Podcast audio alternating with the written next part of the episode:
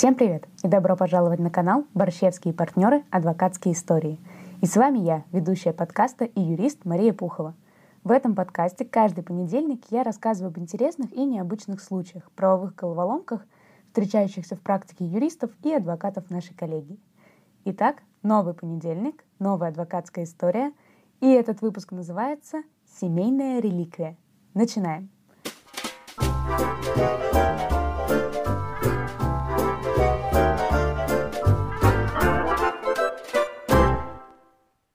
обратилась вдова одного высокопоставленного военного, и вопрос ее был об оружии. У ее мужа при жизни была небольшая, но очень ценная коллекция оружия. Мужчина владел несколькими дорогостоящими пистолетами, охотничьими ружьями и прочим. Среди них было и служебное, и боевое стрелковое, но главной жемчужиной этой коллекции был один наградной пистолет, подаренный мужчине за заслуги перед Отечеством самим президентом, ну то есть на основании его указа. Этот пистолет чуть ли не из золота, с гравировкой, украшенный драгоценными камнями. Красоты и стоимости неимоверной. Для него даже была отведена отдельная комната в доме, где в центре на своеобразном пьедестале под особенно выгодным освещением гости любовались этим произведением искусства. Но у оружия в Российской Федерации есть одно интересное свойство – ограниченность в гражданском обороте. И иными словами, нельзя просто взять и продать пистолет своему другу или же передать его по наследству.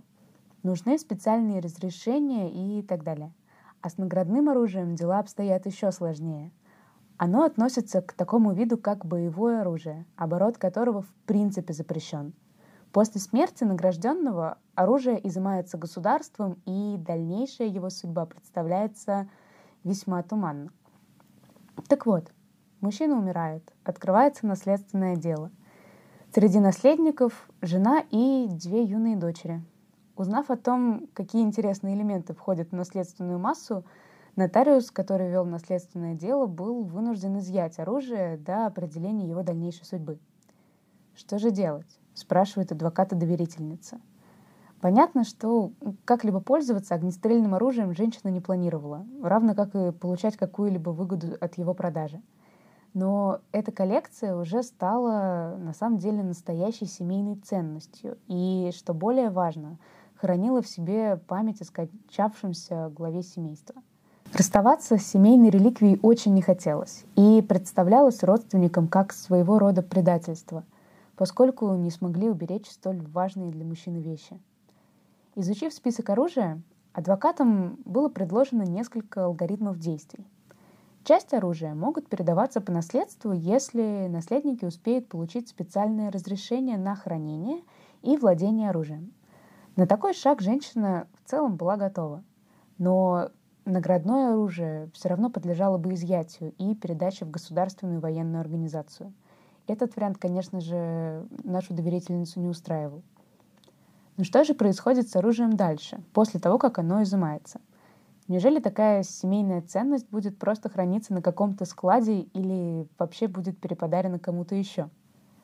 Как выяснилось, эти государственные военные организации вправе передавать наградное оружие в музеи и организации, занимающиеся коллекционированием и экспонированием оружия. Ну что, уже догадываетесь, что сделала женщина по нашему совету?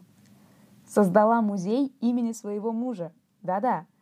Она выделила в их загородном доме одну комнату, где на стенах коллекция оружия, в шкафах за стеклом военная форма мужа, на столиках письма для антуража, ну и так далее. Ну, конечно, с оформлением документов и получением лицензии на экспонирование оружия пришлось повозиться, но результат того стоил. Все реликвии остались в семье на абсолютно законных основаниях. А у родственников теперь всегда есть возможность поностальгировать и повспоминать о подвигах и интересной жизни своего героя.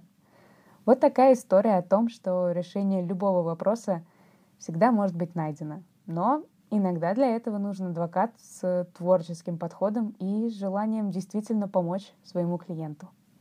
А наш выпуск подошел к концу. Подписывайтесь на наш канал, ставьте лайки, звездочки, рассказывайте друзьям. И с вами была я, Мария Пухова. До встречи через неделю. thank you.